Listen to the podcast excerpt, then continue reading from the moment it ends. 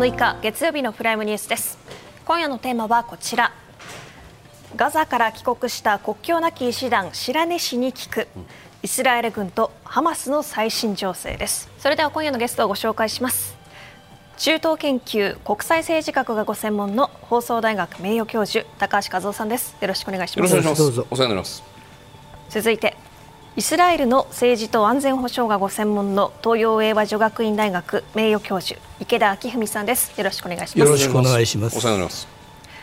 続いて軍事ジャーナリストの黒井文太郎さんです。よろしくお願いします。よろしくお願いします。お世話になりますそしてリモートでのご出演です。国境なき医師団職員の白根舞子さんです。よろしくお願いします。よろしくお願いいたします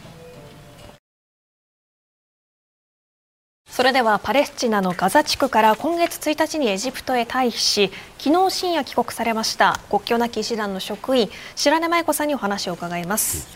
まずはこの白根さんの経歴を見ていきます。大学をご卒業されてからは銀行やインターナショナルスクールで勤務をされました。2016年に人事や総務の担当として国境なき医師団の日本事務所に入られます、うん2017年以降に海外の現場で人事や財務を担当し今年の5月からガザ市内の事務所で活動を始めました。先月7日によるハマスの奇襲の後13日にガザ南部に避難、うん、そして今月1日ラファ検問所からエジプトに対し昨日の深夜ようやく帰国されたということです。白根さん改めて今日はよろしくお願いいたします。よろしくお願いいたします。白根さん、その時系列を追って伺っていきたいんですけれども、まずその先月7日、ハマスが大規模な攻撃、まあ、イスラエルにイスラエルに対して仕掛けたとき、その時白根さん、どちらにいらっしゃって、その攻撃の模様は、自分でも、あハマスがイスラエルに撃っているというのは分かるような状況だったんですか？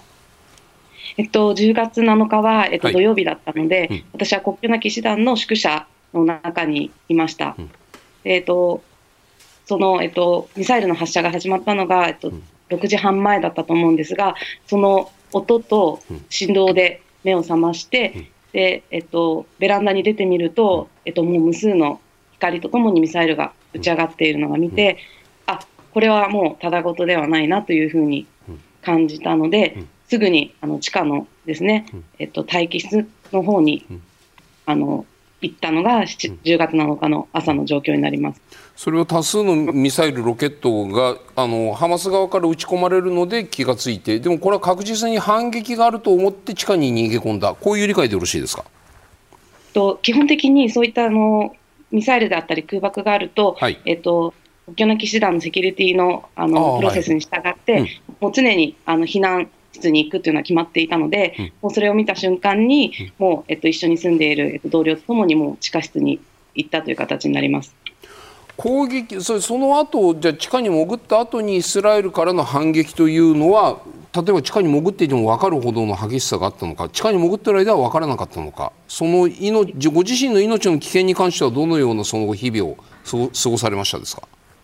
えっと、実際、地下室に避難している間は、はい、まあ、イスラエルなのか、えっと、パレスチナ側から発射されたのかっていうのは分からないんですが、うん、もう空爆があると、空爆の音と、あと近くで空爆が起きると、その振動と爆風を地下室にいても感じることがあったので、うん、もうそういった間は、本当に命が危ないなというふうに思うことも多々ありました、なるほど。白根さんがいらっしゃったのはそのいわゆる退避勧告が出ていたガザの北部なのか南部なのか北部の方でよろしいんですか？そうですね、私たちが活動している、えっと、病院であったり、私たちが、えっと、宿泊していた宿舎というのは、うん、ガザ市内にあるので、北部になります。はいそうするとかなり激しいそのイスラエルからの空爆も行われたと思うんですけれどもそれによってご自身身の危険を感じた場面はそれはなかったんですか、えっと、実際私たちは本当にその10月7日のその紛争が始まってから外に出ることはほとんどなかったので、退避するまで。なので、地下室にいたんですが、地下室にいても、やっぱり爆音は常に聞こえていて、で、近くで繰り返しになるんですけど、爆破があると、その振動を感じていたので、やはりそういう時にはやっぱり危ないなというのは常に常に感じていました。イスラエル側があの北部のガザ市にいる人たちも含めて北部の人たちにはみんな南部に退避しなさい移動しなさいというふうに言っていたという話は聞こえてましたか？とそうですね、初めの3日間、4日間というのはそういうのは全くなかったんですが、はい、えっと、イスラエルからその北部にいる人たちを南部に対するように勧告があったのは、うん、えっと、私たちのリーダーを通じて聞いていたので、うん、その時に、えっと、北部から南部に避難したという形になります。その移動に際してその移動の手段それはご自身自分たちでやったのかないしはその、まあ、ハマス側が移動手段を用意したとは僕はあまり思えないんですがその移動の手段はどういう手段で移動されたんですか、えっと、移動の手段は、えっと、国境なき医師団の車でみんなで一緒に南部に移動しました、はい、あの未確認なんですけれども一部にはそのハマス側が南部から北部あ北部から南部への移動に関して移動しないようにという要請をしたという話もありました。この件については白根さんは何かお聞きになってますか？いえ、えっと、私自身は直接そういったことは聞いていないので、うん、本当にその退避勧告があったときに、南にあの移動したという形になります。国境なき医師団の車で北南うんと南部に向かって移動する際に例えばじゃあ一般のパレスチナ人そのあの医師団事務所近くにいるパレスチナ人一緒に乗せていってほしいとか乗せていくかどうかその判断迷うような場面というのはありましたか？そうですね。私自身はそういった判断する立場ではなく活動責任者の指示に従っていたのでなかったんですが、やはりその避難途中に移動手段がなくて道をさまよう一般市民を見かけたりということはあったので、はい、そういった時には本当にすごい胸が張り裂ける思いでした。やっぱり南部に移動するとだいぶなんて言ったらいいんですか？環境は変わるものなんですか？北部と南部はそれほどその地状況は違っているものですか？そうですね。実際に私たちは本当に空爆をこう地上で見ることはなかなかな北部にいる時も、えーと、地下の待機室にいたので見れていないんですが、はい。はい南部に避難してからも、うん、やっぱり、えっと、空爆の音であったり、ミサイルを発射するっていうことを感じていたので、その私の感覚としては、もうガザの中に安全な場所なんて一つもなくて、南部であろうと北部であろうと、本当に昼夜問わず空爆が繰り返されているという状況でした。10月7日にハマスからの攻撃が始まった後その生活インフラ、電気、水道、まあ、そういったものですよね。それはいつまで持っていて何日後ぐらいから例えば水道が止まった電気の供給が止まったこの辺りはどういう状況だったんですか？と私たちが宿泊していた宿舎は、えーと、発電機があったので、はい、そのシティパワーが止められた時も私たちの発電機で、うん、えっと、電気をつけることはできたんですが、うん、えっと、その供給される電気というのは、うん、えっと、確かではないんですが、えっと、その空爆が始まった3日後ぐらいにはもう亡くなっていたという感覚ですね。うん、で発電機を動かすにも燃料が必要になるので、はい、その燃料が尽きたら本当に電気の供給がなくなるという形でした。うんうん、その発電機の燃料という発電機というのはつまりその国境なき時代の皆さんの生活用の発電機という意味ですか？それとも医療行為用の発電機ということですか、えっと、私たちの生活用とあとは、えっと、国境なき医師団が運営している、はい、えっと、外来の、えっと、診療所があるので、そこの、えっと、供給も賄っているものになりました。そうすると皆さんが南部に避難された後その国境なき医師団の皆さんが運営されていた外来の医療センターというのは今どういう状況になっているんですか、えっと、紛争が始まる前のような、えっと、フルの活動はできていないんですが、できる範囲で私たちの現地スタッフたちは、今も患者さんの手当をできる限り続けています。ただ、今言われたようにその燃料がないつまり発電、発発発電機を動かせないと水道、電気も止まっている状態でよろしいんですよね。医療物資、えっと、医薬品とかも含めて今どういう状況なんですか？えっと、私の知っている限りではもうすべてに関して不足しているという形になります。はいうん、えっと、紛争が始まって、えっと、私たちは保健省の方にも、えっと、私たちが備蓄していた医療品というのをあの寄付をして、はい、まあ、足りないニーズについて賄えるようにしていて、うん、ただもうそれがもう1か月続いているので、うん、もう本当医療品で燃料で水というものはもうすべて不足しているというふうに現地スタッフから聞いています。外来の方を見るための医療センターとお話だったんですけれども当然、じゃあそこは入院患者は受けていない入院患者は別の病院で受けているというこういう理解でよろしいんですよね。そうですね、えっと、その私たちが運営していた、はい。えっと外来用の施設もあって、うん。であとは保健所の、えっと、サポートをする、うん。その入院用の病院というのもあったので、はい。こう私たちの活動している、えっと、領域っていうのが、その外来と、あとは手術室、入院施設のあるところでっていううん。多岐にわたっていたので、こう今お話ししたのは、えっと、私たちが運営している外来用の診療所についてです。医療サービス全般について伺いたいんですけどもそうなると今北部ガザの北部というのは例えば緊急性を伴う手術ないしはその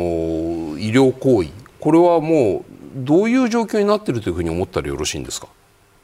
そうですね、えっと、私が聞いた限り、はい現地スタッフから聞いた限りだと、もう本当に病院は人で溢れていて、うん。えっと、薬も治療するための医療用品も全く足りない状況なので、うん。本当に極限の状態で運営をしているというふうに聞いています。うん。で燃料不足も本当に毎日、日々日々深刻化しているので、うん。病院が本当に稼働できなくて、助けられるべき命も、そういった医療品の不足や燃料の不足によってうん、助けられなくなっているというのが現状です。それは手術もちろん行えないそういう理解でよろしいですよねえっと、一つの例としては、手術は行っているんですが、麻酔薬がないので、麻酔なしで手術を、月経の手術をしているという状況もあります。外科手術麻酔なしでやるんですか？はい。国境なき医師団としての今後の運営方針みたいなものっていうのは何か決まってるものはあるんですか？そうですね、えっと、国境なき医師団としては、やはり、えっと、これからも続けて、えっと、ガザ地区の医療のサポートを続けていくというふうに、うんえっと、考えています。ただ、その細かいところっていうのは、まあ、これからもうちょっとえ練っていかなければいけないということなので、うん。詳しいところはまだなんですが、うん。えっと、今もできる限り、現地のスタッフたちは、うん。その治療を続けているというのを皆さんに知っていただきたいです。今要するに一番こうなんて言ったらいいんですかメディアを通じて世の中に対して、まあ、白根さんのお立場として訴えたいことというと今のようなお話になりますか何か付け加えたいことはありますか？そうですね、まずはじめに、えっと、この紛争によってうん。一番被害を受けているのは一般市民ということ、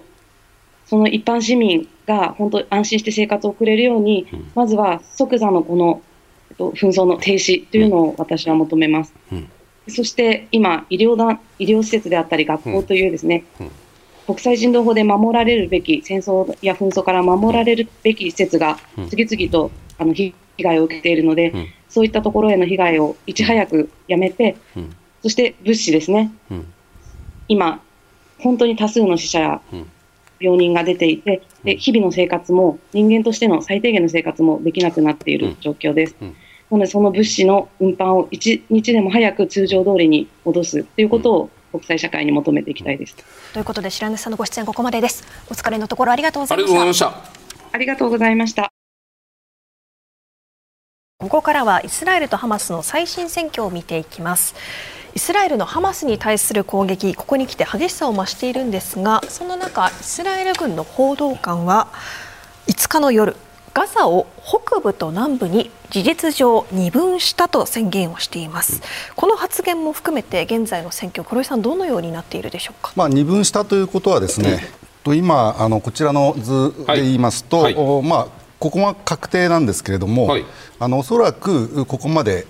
行ったということですね。で、えーまあ、ぶった切って、えーまあ、囲むという、はい。これ市街地な市街地がこの辺りにあるんですけれども、まあ、それを囲んでいって、えーで今、最新私が調べている限りでいうと、はい。えー一番その戦闘が多いのがここの部分。この部分と、はい。それからこの部分、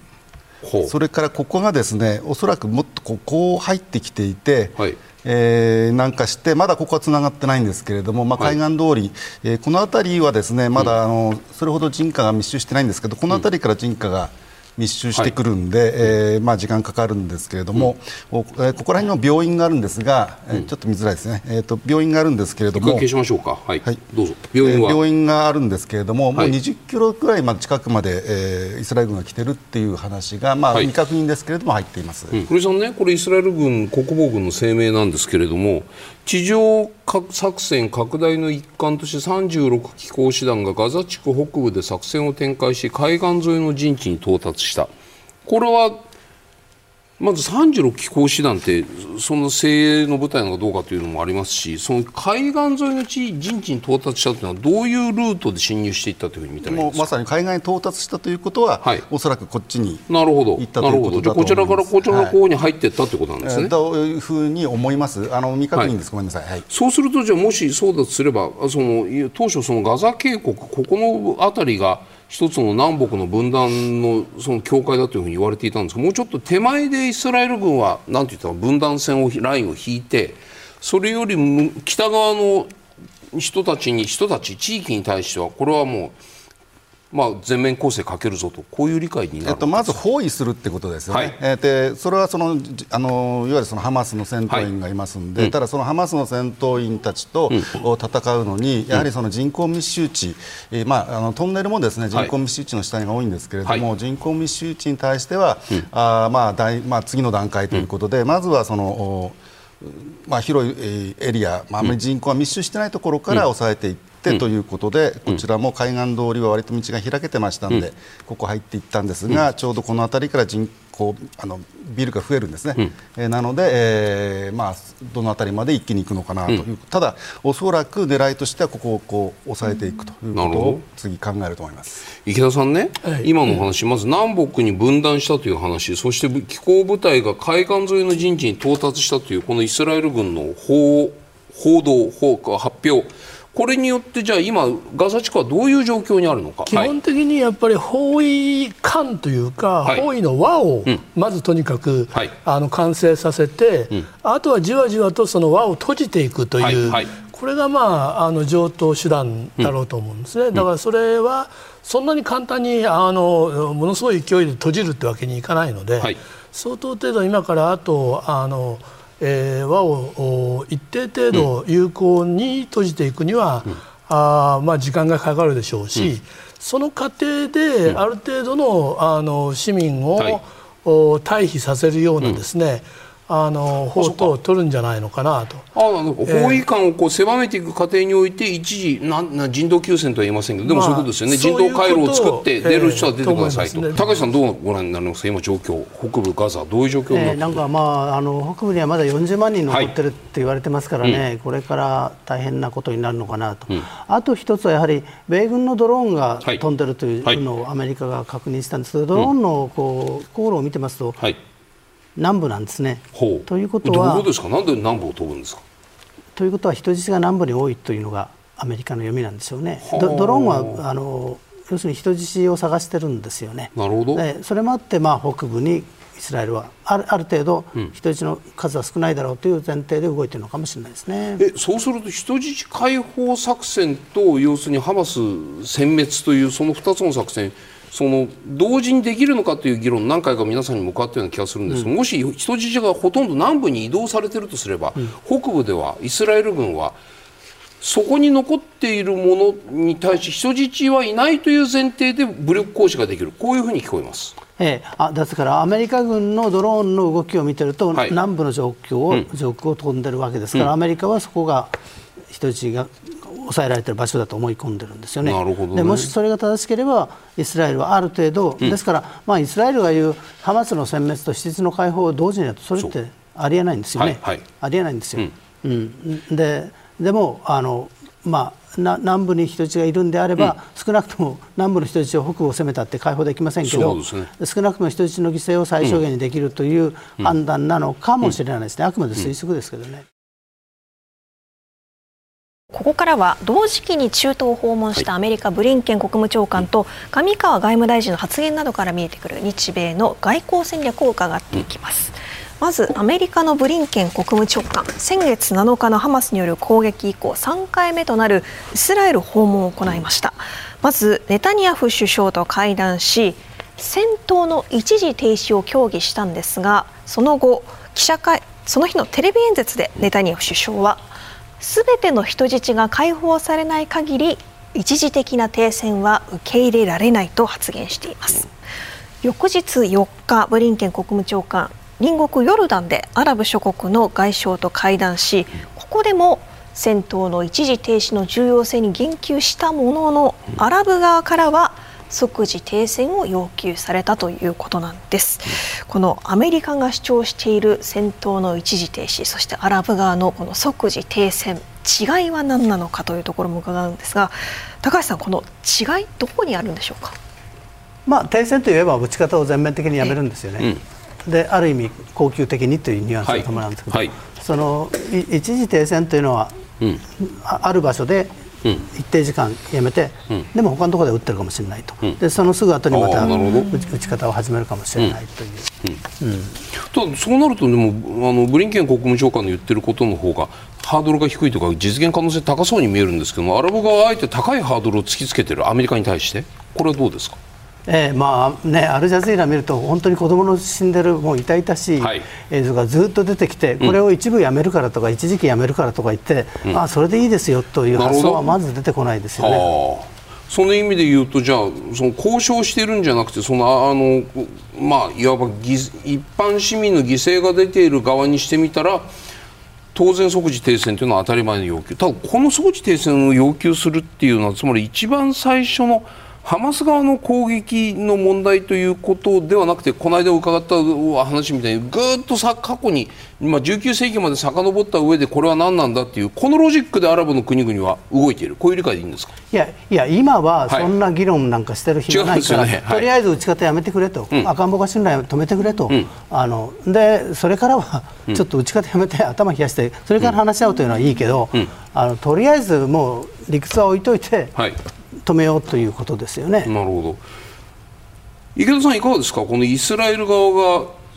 全く受け入れる雰囲気が見えてこない、これはどうご覧まああの一時停停止というのと停戦というのは、はい。はい、あのやっぱり時間でしょうね。うん。あの基本的にあの戦闘の一時停止っていうのは、うん、あの数時間ないし長くて半日とかですね、はいうん、そういう話で、うん、あのえー、停戦シーズファイアというのはもう何日間か確実に、はい。はい、あのそこで弾を撃たないという、うん。うん、こういう話でその時間的な問題で、はい、それは、えー、要するに、えー、ハマス側に、うん、あの要するに回復の,、あの余地を与えたくないというのがあのイスラエル側の主張で。だからそれでいくとですね、数時間とかね、はい、半日とかというのは、まだあの、えーと、考えられる、えー、選択肢の一つではないかな。特にアメリカとの関係をですね、うん、あのやっぱり悪化させたくないっていうのが一方にありますから。うんここでだからその停戦の具体的な停戦というか停止ですね、はい、戦闘停止の具体的な時間とか、うん、あるいはそのまあどこの部分で、うん、あの要するに物資を入れるとか、はい、あの人を出すとかですね、うん、そういうようなところで、あのでまあある程度あのえー、これはあ協議が可能かなという気はしてるんですけど、ね。うん、なるほど、ね、とは言いながらもネタニヤフ首相はすべての人質が解放されない限り一時的であってもという意味でしょうけども一時的な停戦は受け入れられない。だけどすべての,、あの人質っていうのは、うん、そこなんです。こかんない。どういうことなんですか？これあのやっぱり取ってるのがハマスだけじゃないですからね、はいはい、あのイスラム聖戦とか、はいはい、あのそういうのもえー、おそらく何十人かの規模で取ってるはずなので、はい、それはあの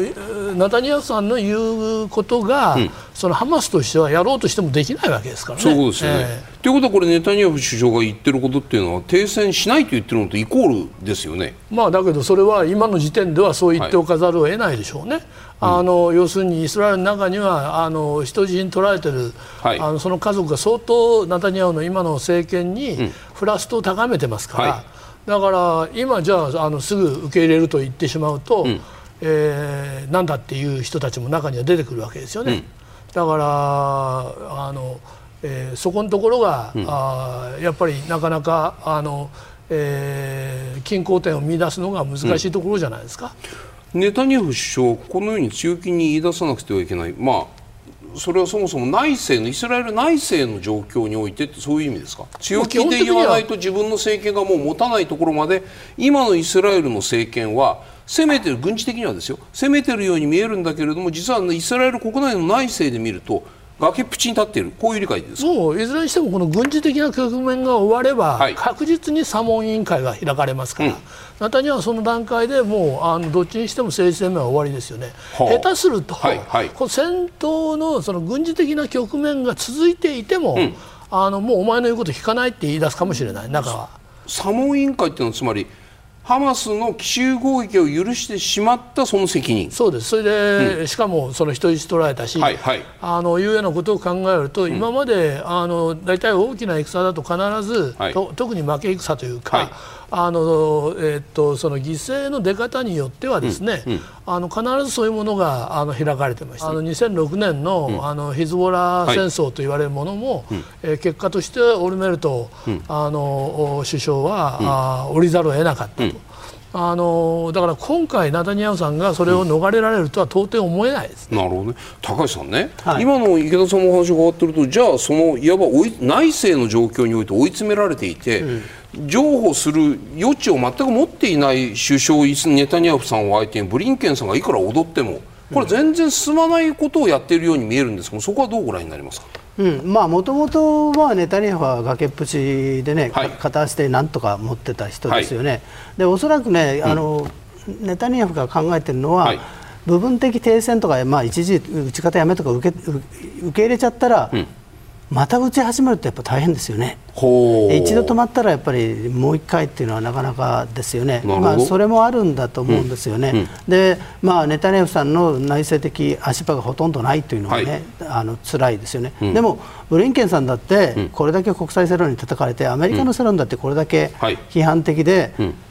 それはネタニヤフさんに強くと言ってるというのは必要ですよね、うん、だからまあどっちも基盤の弱いだから基盤の弱い指導者が2人集まるとろくなことはないという例ですよね、バイデン大統領のこと言ってるんですね。そうですね。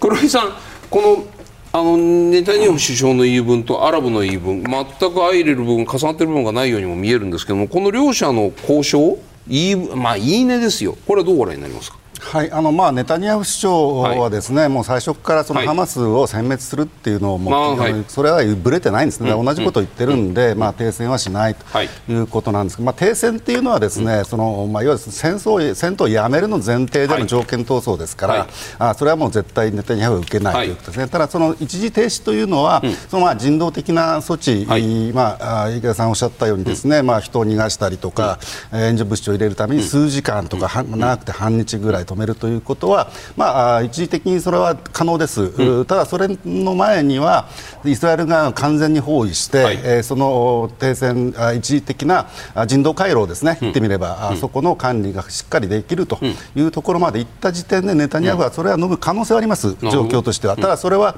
まあ、あくまでも戦闘継続を前提とした一時的な措置、で、えー、ブリンケンはその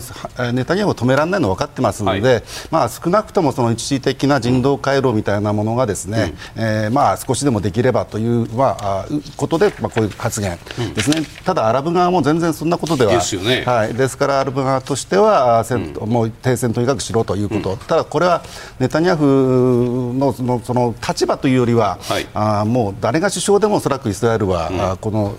こういうことになると思いますね。なるほどね。高橋さんね、そうすると、ブリンケン国務長官、何しに中東に行ったんだっていう、まあ、なんかそもそもの話になっちゃうんですけれども、これはまあ、アメリカ国内においてじゃあバイデン政権何やってんだっていう目線に耐えられなくて出ていったぐらいに思ったらいいんですか？うん、それが一つですよね、はい、ですから、まあ、イスラエルは止められないけど、はい、攻撃は止められないけど、うん、人道回廊を開くとかね、はい、それからもう一つはやっぱりね、人質の解放ですよね。でもな、なんだ、今回、今回に限って、まあ、これまでもな何ら成果出てますか？いや、まだ出てないんで、これからトルコに行って、えエルドアンはまあ一応、ハマスと関係が深いと言い張ってて、俺に任せてくれって顔してますから、本当にやれるかどうかは別として、はい、えー、トルコに行ってということですよね、うん。うん、そうすると、ブリンケン国務長官の今回の中東ツアーが完全に失敗に終わったというのはまだ早くて、まだ最後の最後の最後の希望の糸はまだ切れてない。うん、そう簡単に切らないでください。いやいやいやいや切る切る切る。この、はい、ごめんなさい。あのアメリカのその戦略が変わる可能性っていうのはありますか？うん、もうちょっと強めに出すとか。うん、あのそれはね、バイデンさん、はい、自分の再選を考えてね、うん、このままでいいのかと、世論調査を見ると、どんどん下がってますよね。はい、はいで私がバイデンさんの選挙参謀だったら怖くなって、うん、おい、ちょっと変えようよって言うと思いますよね、で最初はねあの停戦の手の字もなかった、はい、今、一時的停戦でしょ、うん、で人道回廊を開くとかい。う話も、この頃になってやったら始めて、はい、バイデンさん予定にいなかったのに急にねアメリカのイスラム教徒の代表と会談したりとかね、うん、あのやっぱりみんな世論調査が動くと政治家って動くんだなというのがよくわかりますよね。池田さん、いかがですか、今回のブリンケン国務長官の中東ツアー、まだ終わってなくてトルコのトルコへの期待感も残っているという高橋さんのお話もありました、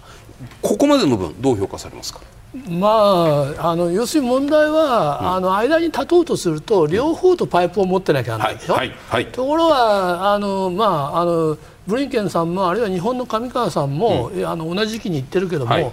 あのもちろん両方とも主権国家としてのイスラエルとは国交を持ってるわけだけど、あのハマスとは持ってないわけですよ、はい、要するにハマスというのはあれはテロ集団だからっていうんで、うん、政府関係者の接触は日本もアメリカも一切あの、えー、持っちゃだめだっていうのでこれまで来てますから。なるほど。そっちの方にはレバレッジがないわけですね。うん。パレスチナであの日本もアメリカもレバレッジを持っているというか、一応パイプがあるのは、自治政府の方ですから、はい、あのまあ、あのアブマーゼンとあのアッバスさんの方ですね、はい、西岸を抑えてる方、はい、だけどその西岸を抑えてる自治政府とハマスは犬猿の中ですか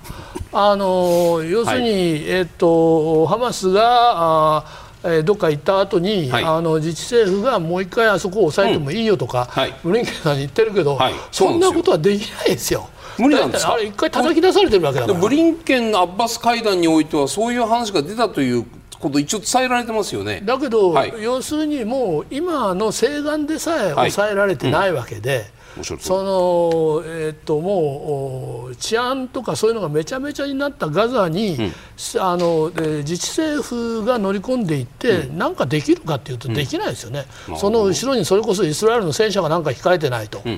だからそれはイスラエル嫌だって言ってるわけでしょ？うん、するともうあとはそれこそそのそういう自治政府を、うん、あの立てて、だけども実際にはあの多国籍軍みたいなね、うん、国際社会がそこにコミットしていくような、うん、そんなことしか今の段階では考えられないんじゃないですかね。アメリカだけではなくて日本も外交を展開しています。はいイスラエルとパレスチナ自治区を訪問した上川外務大臣なんですが、うん、先月始まったイスラエルとハマスの衝突以降日本の閣僚が両地域へ訪問するのは初めてということです、うん、まず3日イスラエルのコーヘン外相と会談しました。アメリカ同様人道目的の一時一時的な戦闘休止を働きかけすべ、うん、ての行動は国際人道法を含む国際法に従って行われるべきだと訴えました。さらに今度はパレスチナ自治政府マルキ外相とも会談をして、うん、ガザ地区の深刻な人道危機に懸念を示した上で、うん、6500万ドルおよそ97億円の追加人道支援を表明しています。うん、この先ほど池田さんからあのハマスと犬猿の中の相手というふうなあの話もありましたこのパレスチナ自治政府とも会っているわけなんですが、この上川外務大臣の今回の中東訪問というのはどのように評価されますか？まああのえっと、行きました働きかけましたという、うん、あの事実を作りたいんでしょうね。うん、これであの何かだから日本が、えー、何らかの形のですね、はい、あのえー、実効的な、うん、あの影響力が行使できるというふうには必ずしも思えない、うん、やっぱり日本もあの国際社会の一員であるからには、うん、当然その国際社会の総意としてのですね、あの要するに民間人の死傷者を可能な限り、はい、あのえー、少なくしてくれという、うん、そういうことについては、うん、あのやはり、えーまあ、あの声を上げたと。はい。あのいう事実を作りたいんだと思いますけどね。声を上げたという事実を作りたい。うん、だってあの寂しいというか、まあまあ、しょうがないというかそういうことですよね、えー、実際に何かじゃあ、日本があの、うん、アメかムチか持っててね、はい、そしてそれを使って、うん、えー、動かせるという状況じゃないですからね、はい、パレスチナ自治政府に対し100億円の人道追加支援を表明したと。今、まあ、何発かその何発かで、まあ、軍事的な攻撃はそのウエストバンクにもあるにしてもですよ。主な大変なあのまあ、犠牲や被害を被っているのはガザですけれどもガザに対して何ら政治的な影響力を及ぼすことができないパレスチナ自治政府に100億円の人道追加支援。これは我々どういうふうに理解してよろしいんですか？まああのえっと西岸に対してはこれまであの一貫してですね、それこそ小泉政権の頃から、あのかなりの、ね、あの、うん、大きな支援をして、はい、それ実際もうあの工業団地なんか稼働してですね、はい、あのまあ、あの日本の政府に感謝するみたいな、うん、そういうのがあっちにもこっちにもありますから、はい。うん、だからそういうあの実績は積み上げてますから、それがあの、まあ、言っちゃうんだけど日本のこういう支援というのは、プリッジっていうか約束したものは出してるんですよ。はいあの欧米は往々にして約束だけであとあのデリバーしてないっていうのが結構あるんだけどそういう意味で日本のですね、うん、あの特に自治政府に対する、うん、あの関与っていうのは、うん、あのかなりあの相手からは高く評価されているので、あのそういう意味では日本が、えー、何かこうしたい、ああしたいというと、あの最大限のおべっかは使ってくれると思いますけど、だけどその相手が本当に、はい、あの自治政府が本当にじゃああのガザにじゃあこういうねっていうようなあれはなかなかできないでしょうね。高橋さんは今回の上川外務大臣の中東ツアーどう評価されますか？え？ブリンケンさんも3回も4回も言ってるんですよね、はいはい、でも一月経ってるんですよね、うんうん、だから中東に行っていただくのはいいんですけど、はい、でも世の中タイミングってもあると思いません、うんあの事件の起こった直後にね、イスラエルに行って、はい、えー、テロの犠牲者にね、うん、哀悼の意を、うん、示してテロとの戦いの連帯を示すというのはすごくいいですよ、はい、でも今はもうなんかガザで子供が毎日毎日死んでる写真が世界中のメディアに出てて、うん、そこでイスラエルに行ってイスラエルと連帯しますって言ったら、画面見てる人はなんかこう子供が死んでるのをその政策に連帯するって思いません、なんか、あのいいんですけど、うん、なんかタイミングってあるだろうというのが僕の感覚ですよね。タイミング的に言うとその G7 の外務大臣会合がまあ、開かれるんでね、うん、その直前にはとりあえず言っておかなければいけないのではないかというこれじゃうなずかれてるんでどうなんですか？このうがった見方、はい、いやその通りだと私は推測します、うん、やっぱりそのあの今回これはまあいわばそのうん、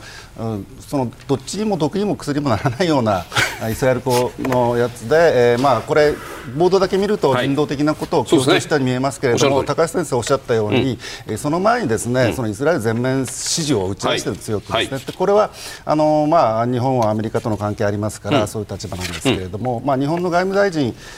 が、これからですね、その反町さんおっしゃった G7 の外相会談がありますから、まあそこで議長国ですから、あそこで何かしらそのリードしなきゃいけない、でこの G7 というのはですね、まあ、フランスあたりを除けばですね、うん、えー、まあ、イスラエル寄りなわけですね、はい、でその中で、えー、日本の外務大臣が、うん、まあ、舵取りというのはですね、本当にきつい交渉になるので、うん、えーまあそのまあ、おそらくそのアメリカを立てるような形になるとは思うんですけれども、うん、そこで日本があ少しその軌道修正みたいなことのリードができればなとは思うんですけど、はい、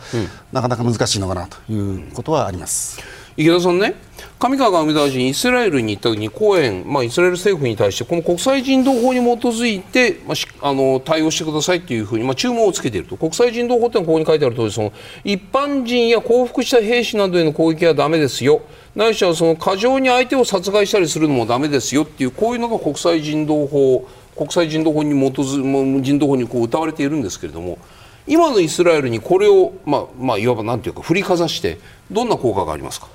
あの要するにここにある一般人、民間施設云々というのは、これはイスラエルについて言えばこれを要するにあの隠れ蓑にして、はい、あの要するにこう軍事的な攻撃を仕掛けてきてるんだから。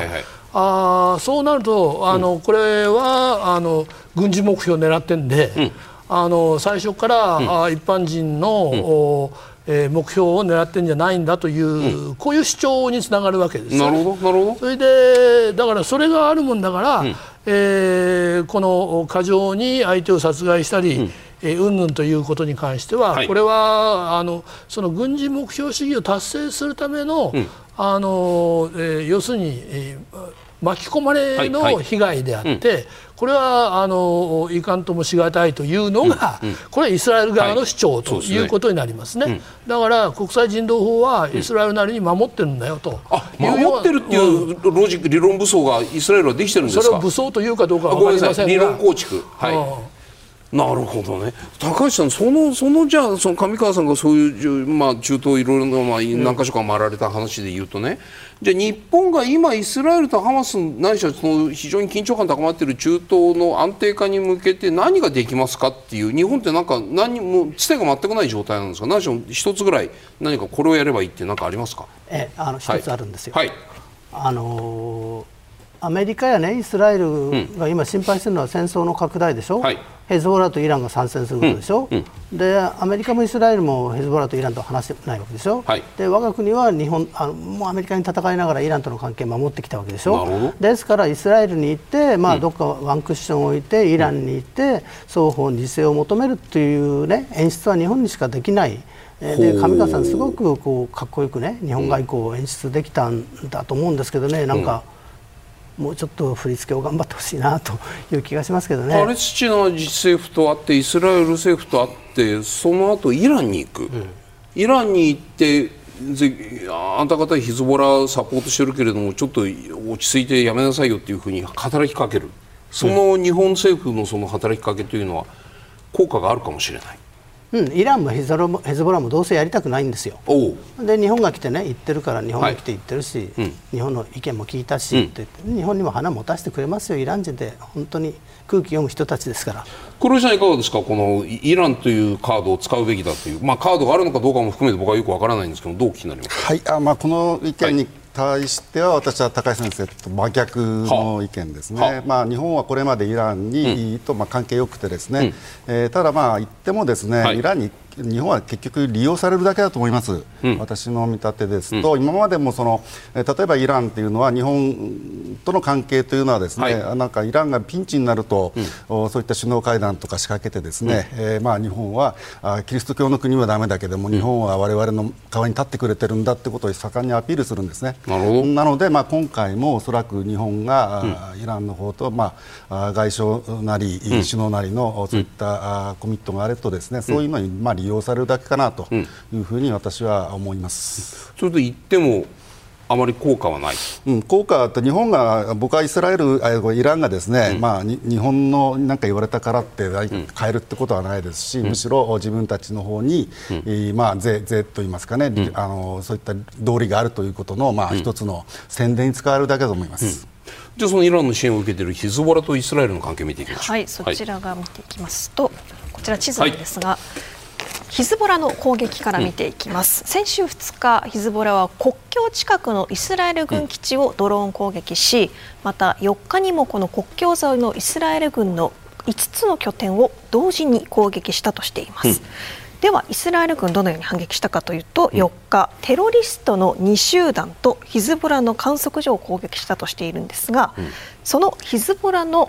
指導者ナスララ氏先週3日今回のイスラエルとハマスの紛争開始以降初めて公の場で発言をしています。ガザとその住民に対して行われている戦争の全責任はアメリカにある、イスラエルは戦争遂行の道具に過ぎない、地中海に配備されているアメリカの艦隊を恐れてはいない。対決する準備はできているとしているんです、うん、この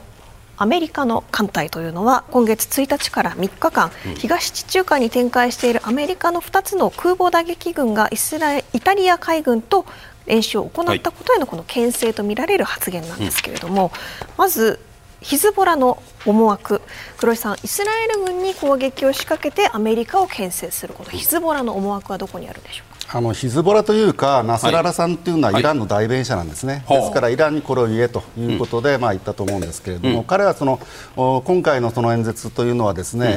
ー、まあ、非常に注目して、えーまあ、関係者みんな見てたんですけれども、あの基本的にはあ、まあ、やられたらやるけれども、そのもっと踏み込んだような、イスラエルに対する宣戦布告に近いよようなことって、うん、一切言わなかったんですね、むしろあの現状維持ぐらいで止めておくと、ですから、もう少しこう激しいことを言うのかなと思ったら、まあまあ、ヒズボラはそんなに戦争する気はないんだなという受け止め、うん、で、えーまあ、実際その、私はその経済のことはあんまり詳しくないんですけれども、はい、そういったそのその湾岸の石油の相場なんかも落ち着いたんですね、しばらくないだろうって、はい、その時言ってるのは、うん、そのアメリカがあ要はヒズボラが戦争を仕掛けると、うん、アメリカがイランを攻撃するぞと通告してきたっていう言い方をしたんですよ、うん、でこれは本当かどうかわからないんですけれども、要はイランがアメリカとの直接の戦争を嫌がってるってことなんですね、なのでヒズボラとしては、うん、もう恐れてはいるんですよ、これ恐れていないと言ってますけれどもイランがアメリカの艦隊を恐れているのでヒズボラに、まあ、最初の頃はですね、うん、けしかけたんですけれども今、ブレーキを踏んでいるという状態です。そうすると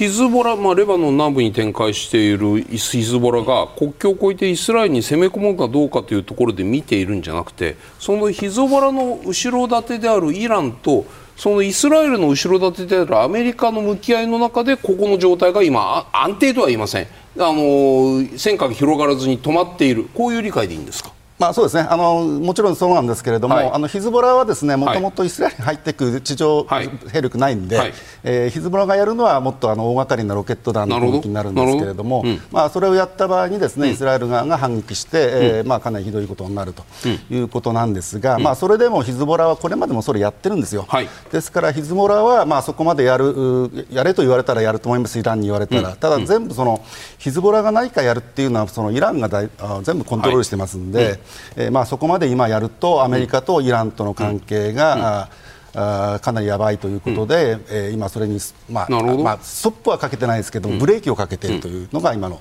まあ、今のそういう意味で空母打撃群を2つ周辺にアメリカが9発射展開しているということは、まあ、一定の戦火の拡大を抑止する点においては効果が出ている、こういう理解でいいですか、うん、そうですね、まあ、現時点では、はい、あの今回のナスララの演説を見る限り、うん。うん、これはもう非常に大きいと思いますね、えー、ただ、それは現時点ですね、この後、うん、まずはさらにイスラエル批判がですね、うん、その中東世界で広まった場合に、うん、えー、まあ、イランの情報機関、はい、えー、まあ、革命防衛隊がどこまで、うん、えー、そういった仕掛けを考えるのかというのはまだ分からないと思います、はい、高橋さん、高橋さん、このナスララ氏のそのこの発言、どういうふうに我々解釈したらよろしいんですか？うん、私もなんか今日は珍しく黒井さんと意見があって ああんまり珍しくとかあんまりやる気がない感じで、はい、やる気がない、うん、ハマスの皆さん頑張って死んでくださいと、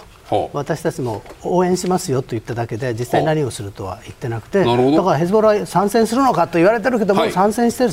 じゃないかと言って、うん、もう何十人も確かにヘズボラ兵隊さん殺してるんですよね、うん、犠牲に出してる、うん、だから、あの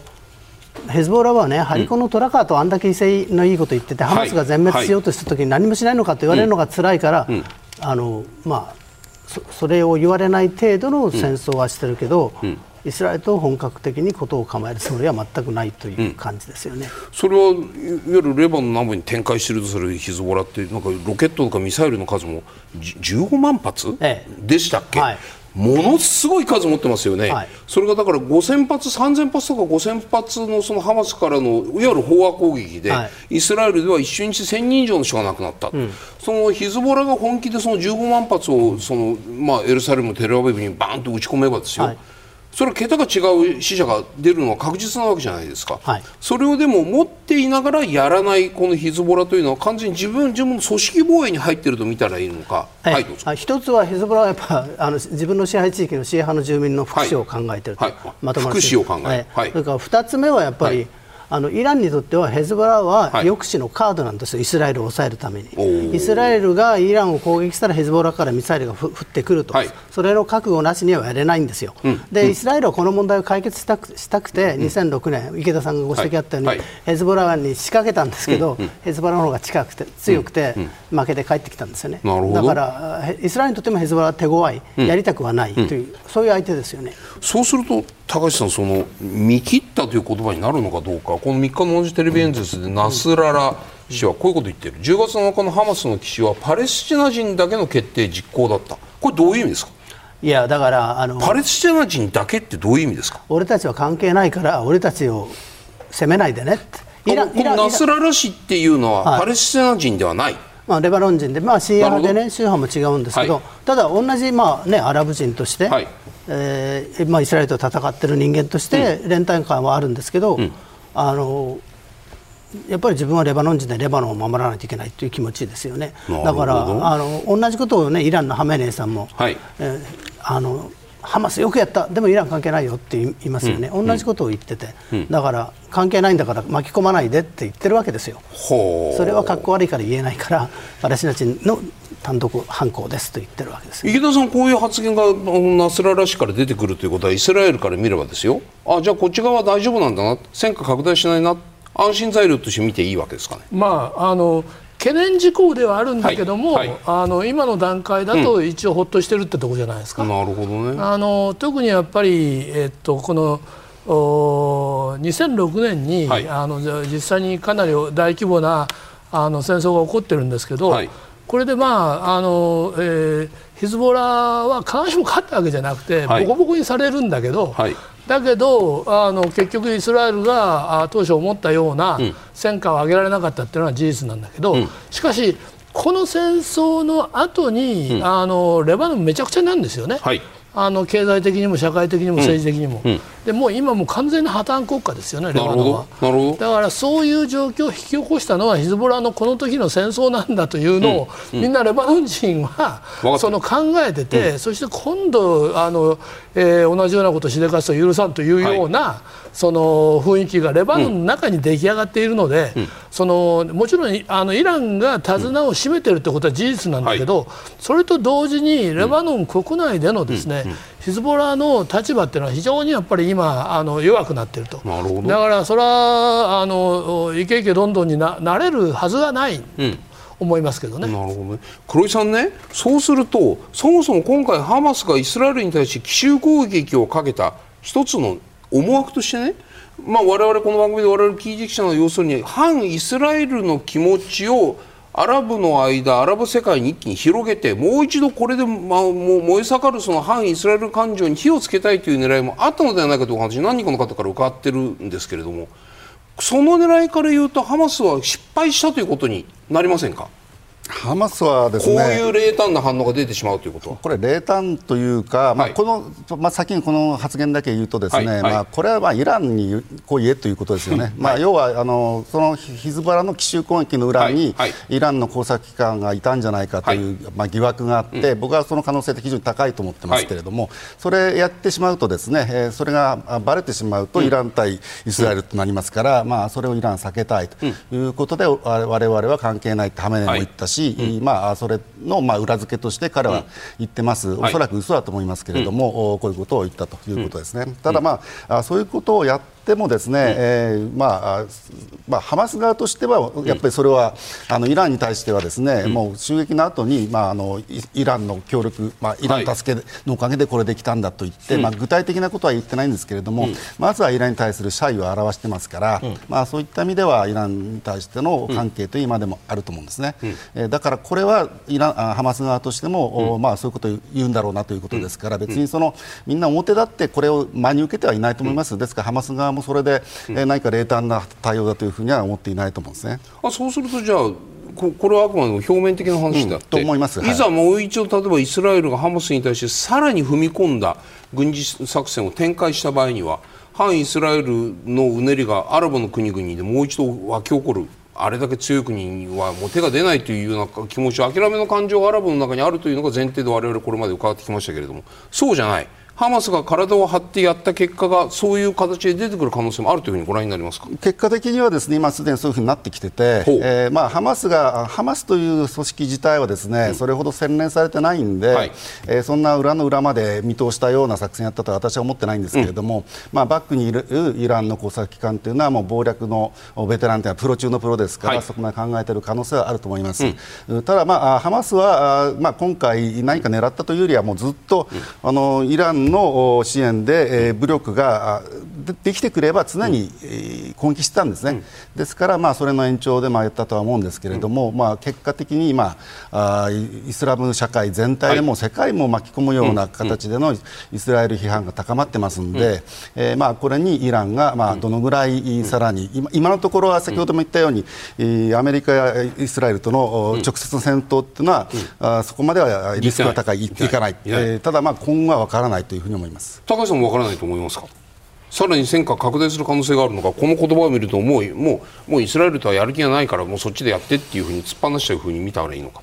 うん、やる気はないんですけど、うん、これだけみんなが、ね、ミサイルだ航空母艦だって並べちゃったら、どっかで事故っちゃってとかね、うん、あの当たらないと思ったミサイルが人口密集地域に当たって反撃せざるを得なくなるとかね、うん、そういうなんか事故というかね、はい、えー、意図せざるこう戦争に転げ込むというのがちょっと心配ですよね。アメリカの対イラン政策の変化を見ていきます、うん、オバマ政権、トランプ政権、バイデン政権と変わっていくんですが、はい、まずオバマ政権では、イランの核合意で高濃度ウラン、兵器級プルトニウムを15年間生産しないということで、この核合意、凍結する代わりに金融制裁や原油の取引制限などを緩和してきました。一方でトランプ政権、このイランの核合意から離脱します、そして経済制裁を再開させアブラハム合意による UAE、バーレーン、モロッコ、スーダンとイスラエルとの国交樹立を仲介しました。そしてバイデン政権ではどうかというと中東中東離れを進める中で、中国が仲介する形でイランとサウジアラビアが国交を正常化させるなど、このアメリカ同じ国のはずなのに政権が変わることによって中東のに対してのこの政策も変わっていくというわけなんですけれども、このイラン外交というのをイラン側はどう受け止めていたのか。高橋さん、このそれぞれの政権どれがこうイランにとっては付き合いやすかったのか。うん、どれも付き合いにくかったんですけどね、あのでも、まあ、オバマさんとは核合意結んだでしょ、うん、ね。うん、で一応、これで問題がね、うん、えー、大きくならないということになったらトランプさん辞めたでしょ、はい、だからイランから見たら、うん、あのアメリカと交渉したって、うん、やめたって言われたらど。うしようもないんで、うん、その意味は何だろうってイランの国内だからイランの国内でアメリカと交渉しようという人たちは足場がなくなっちゃってね。お前騙されたんだよアメリカなんか信じてって言われると、返す言葉がないじゃないですか。まあ、だからどどれもひどかったけどトランプが一番ひどかったということですかね。高橋さん個人的なお考えをよよろしければおお話しいただきたいんですけど、これはアメリカの対イラン政策っていうのはこれ迷走って言っていいんですか？そうですね、瞑想ですね。瞑想ですか、はい、それとも、まあ、まあ、まあ、瞑想ですよね。うん、ただ、こういうのって、でも、例えば国の、その国の外交政策で、アメリカでは国務省にね、うん、ちゃんとその中東専門のエキスパートがいて。うん、まあ、まあ、日本の外務省のか、あの方なんかも、よくそういうのね、総理が変わっても、我々がしっかりと外交の一貫性とかっていうけど、はい、アメリカにおいて外交の一貫性ってもうないんですか？ええあの、はい、大統領が変わればね、偉い人はみんな首が飛びますからね、だからみんな元元国務省、今、コンサルタントになって入れ替わりますから、あの外交の一貫性を維持するのがなかなか難しいですね、で特に、まあ、イランに対してはベースがね、あの人質事件もあって、もうイラン嫌いというベースがあって、その上に組み立てますから、こうイランと融和的な政策を取るというのは、なかなか国民を説得するのが大変なんですね、だから、政治家としては、まあ、イランの悪口言った方が安全なんですよ。なるほど、池田さん、池田さんからご覧になったときに、このアメリカのイラン政策、対イラン政策、コロコロコロコロ政権ごとに変わっていること結果的にこれはまあ皆が不幸になっているようにも僕には見えるんですけどどうお感じになりますか、まあ、政策の面では、はい、あのその通りなんだろうと思いますが、うんうん。うん、ただアメリカの戦略的な関心というのはこれは一貫してて、はい、中東から足抜けしたいんですよ、基本的には。はいあのもうあのかつては東西冷戦の頃には西側の盟主で、あの西側全体にエネルギーの安全、はい、安心な供給を、うん、あの担保しなきゃならなかった役割だったんですけど、はい。はい、冷戦が終わってあのしかももう今やシェールオイルなんかで、ね、アメリカが世界最大の産油国になりつつあるときに、うん、あの今もうアメリカが、はい、一番関心を持っているのは中国との競争ですから。うん中国最大の競争相手というふうにこう見てるわけですると、あのインド太平洋に、うん、あの自分の関心が、うん、まあ、こう当然移ってきて、はい、そこでリバランシングっていうようなことが出てきたのは、はい、これはオバマもトランプもバイデンもおそらく一貫してんだと思うんですね。あとは要するにイランを自分が用意した檻の中に閉じ込めてしまうのか、それともですねあのえー、もうあのそこから、はい、まあ、出して、はい、あとはぎりぎりその、うん、えーうん、締め上げてですね、うん、そしてあのまああの譲歩させるのかとい。ったような、あのまあある種戦術的な面での違いというのが、それぞれの政権の違いに出てきてるんじゃないのかなと。なる高橋さんね、はい池田さんはそのアメリカはとにかく一貫していることは中東から足抜きしたいんだと、うん、まあ、そう言われてみると確かにそういうふうに見えるんですけれども、でも日本違いますよね。原油の依存度中東95%ですよ今、だから中東における政策をアメリカと歩調を合わせることというのが日本の国益にかなうとは全然思えないんですけどもそこはいかがですか？そうなんですよね、うん、ですからアメリカの中東政策で唯一一貫しているのは、一貫して一貫性がなかったことですね。まあ、すみませんどうぞ、うんアメリカ人は中東政策とか言うんですけどね、はい、日本人だともぐらたたきとしか呼ばないですね、ああいう政策はね、はい、ただ、日本はね同盟国アメリカにくっついてるだけでは石油が確保できないんですよ、うんうん、だからそこのところはやっぱり距離感を取らないといけないんですよ、うん、そこがまあ日本の生きる道でね、うん、あの皆さん、知恵を絞っていただきたいですね。黒井さん、このアメリカのイラン外交の変化、どうご覧になりますか、はいえーと、私はちょっと違う見方で、はい、えー、まあ、要は安全保障面でいうと、はいはいはい、イラクあイランというのは一番やっぱ問題国家で、うん、えー、核も作る可能性もあるし、はい、まあ、テロの輸出、そういったものもどんどん影響するわけですね、ですから、これ、アメリカの政策の変化って僕はそれほど変化してない、むしろ一貫していると思っていて、オバマ政権はいわゆるその対応政策、うん、トランプ政権は北風政策、うん、まあ、このぐらいの違いかなと思うんですね、うん、でその最後のバイデン政権のやつは、そのイランを封じ込めるためにサウジアラビアとイスラエルくっつけようとしたんですけれども、その中国がお金でもってこういうことをやったんで、まあ、バイデン政権としてはこれはまあ意表をつかれたということなんですけれども、まあ、イランを封じ込めようというところは一貫しているので、まあ、それ自体はアメリカの政策なんだろうなと思いますし私はまあそれは間違っていないと思っています。ここで皆さんから今後の中東情勢の注目点についてご提言をいただきます。高橋さんお願いします。はい。ガザとガスという話で、うん、みんなガザの暗い話ばっかりしてるんで今日は明るい話したいと思ったんですけど、う。ん、あの東地中海イスラエルレバノンガザの沖には今大変なガス田の発見が続いてるんですね。ただ戦争やってますから開発ができない、うん、だから平和になればこれが一番難しいんですけど、はい、平和になればエネルギーで豊かになれるんですよ、うん、ですから皆さんぜひ平和を実現しましょうガザ沖にガス田があるんですか？はい、続いて池田さんお願いします。えっと私はイランからレバノンに続く回廊ですね。イランイラクシリアレバノンと。これが、うん、えー、要するにイランが何としても死守したいベルトなんですね、で何か今から後起こるとなるとここで起きると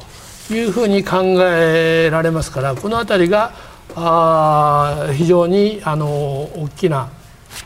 えー、注目点だと思います。はい、はい黒井さんお願いします。はい、私はですね、イランサウジの動きですね。うん、まあイランの動き、まあこの後まあイスラエル批判が広まった中で、はい、イランがどんまあ古文使ってるんですけど、うん、どこまでやるかっていうのが一つのとあのポイントと、もう一つはですね、これで困ったのはやっぱサウジなんですよ。でイランが勢いをつけばですね、まあサウジが一番怖いのはイスラエルではなくてイランなんですね。でそういう意味では例えば今回もサウジアラビア風刺派とずっと戦ってるんですけれども、サウジの空軍が風刺を叩く動きがあったんですね。えところがあの風刺派がイライスラエルを戦うぞって言ったもんですからサウジアラビアは風刺派を今攻撃できなくなったんですよ。なるほど。それやっちゃうとイスラエルを助かるのかっていうふうになりますんでね、うん、そういう意味でサウジアラビアはこのイランの攻勢に対してどう今度は、まあ、彼らも考えますんでね。どうするか、はい、皆さんどうもありがとうございました